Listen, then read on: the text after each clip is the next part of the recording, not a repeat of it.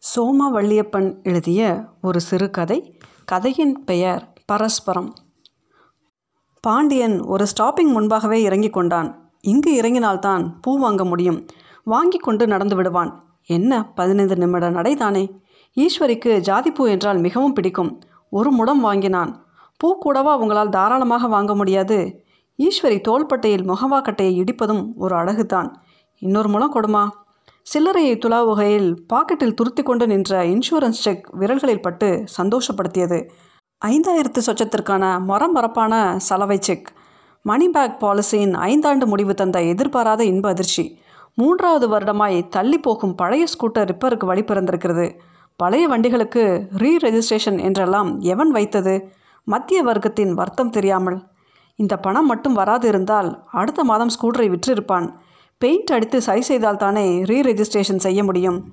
இ registration மட்டும் தனியே செய்ய முடியுமா என்ன? கிழிந்த சீட் கவர்களை மறைத்தபடி பழைய ஜன்னல் திரைச்சிலையின் புது வடிவம் ஈஸ்வரின் கைவண்ணம்.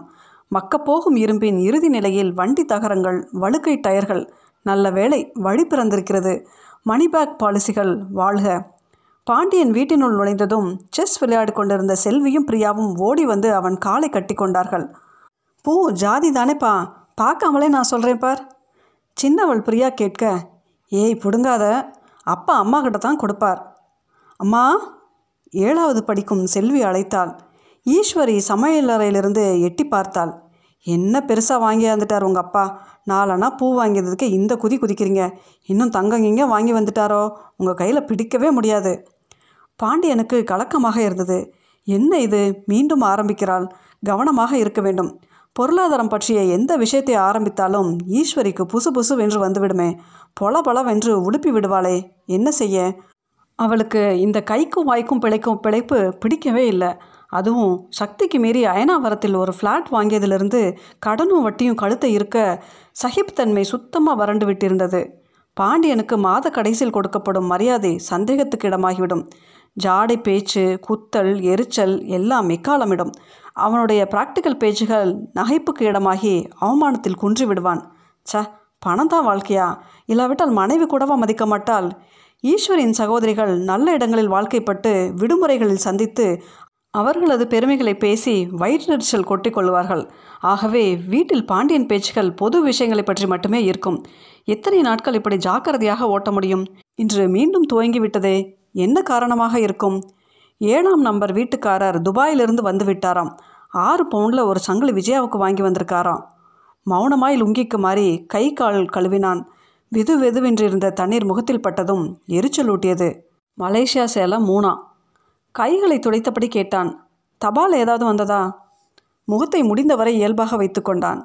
கவனமாக பேச்சை மாற்றி பிரச்சனை இல்லாமல் வெளிவர வேண்டுமே. வேறு வழி நாலு தங்க வளையல்கள் மாற்று தாலி சங்கிலி ஒரு ஜோடி தங்கத்தோடு எல்லாம் பாழாய் போன ஃப்ளாட் வாங்க விட்டிருக்கிறானே. தங்கம் விலை ஏறுதல் இறங்குதல். செய்தியாக கூட அவன் வீட்டில் பேச இயலாது. பொசுக்கி விடுவாள் பேச்சாலேயே. பேச்சையே மாத்துறீங்க? என்னமோ தினம் நாலு தபாலும் அஞ்சு மணி ஆர்டர் வர்ற மாதிரி. நாம தான் வாங்க முடியாது. யாரும் வாங்கி வருவதை காது கொடுத்து கேட்கக்கூடவா முடியாது?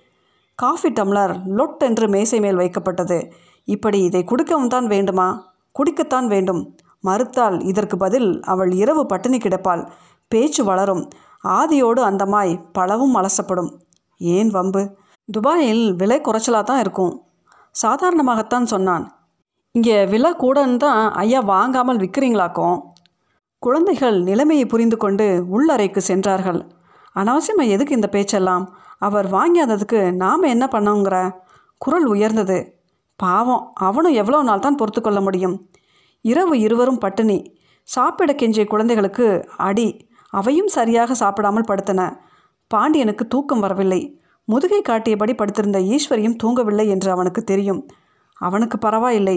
அவள் உடல் உழைப்பு அதிகம். குழந்தைகள் முதல் அவர்கள் துணி வரை துவைத்து வீட்டு வேலைகள் முழுவதும் செய்து களைத்திருப்பாள். ஏற்கனவே இரும்பு சத்து பற்றாக்குறை வேறு. அவளையே பார்த்தான். எழுந்து அமர்ந்தான். அவள் காதுகளிலும் கைகளிலும் கவரிங் விஷயங்கள் நல்ல சேலைகளும் குறைவு. பாவம் படித்தவள் நல்ல இடத்தில் பிறந்தவள் போட்டு கொண்டு வந்தவள் நாலு பேரோடு புழங்குகையில் தோணாதா என்ன? அவள் மீது இரக்கம் ஏற்பட்டது. பேச்சு தான் அப்படியே தவிர அவன் மீதும் குழந்தைகள் மீதும் அன்பை உழைப்பால் பொழிந்து விடுவாள். பாவம் சாப்பிடாமலே படுத்து விட்டாளே மறுநாள் காலை அவன் லீவு போட்டது ஈஸ்வரிக்கு தெரியாது. கிளம்பி சாந்தாராம் ஜுவல்லரிக்கு போனான். அதன் முதலாளி தெரிந்தவர்தான். இன்சூரன்ஸ் செக் விவரம் சொன்னான். ஒப்புக்கொண்டார். ஒரு பவனுக்கு தோடு வாங்கினான். இது ஆரம்பமாக இருக்கட்டும். இனி எப்படியாவது என்று மனதுக்குள் தீர்மானங்கள். மதியம் அவனை எதிர்பார்க்க மாட்டாள். ஒரு பவுன் தானே என அலட்சியப்படுத்துவாளோ? என்ன இருந்தாலும் தங்கம் அல்லவா? அசல் தங்கம். நான்கு ஆண்டுகளுக்கு பிறகு அவனுக்கே கூட சந்தோஷமாக இருந்தது.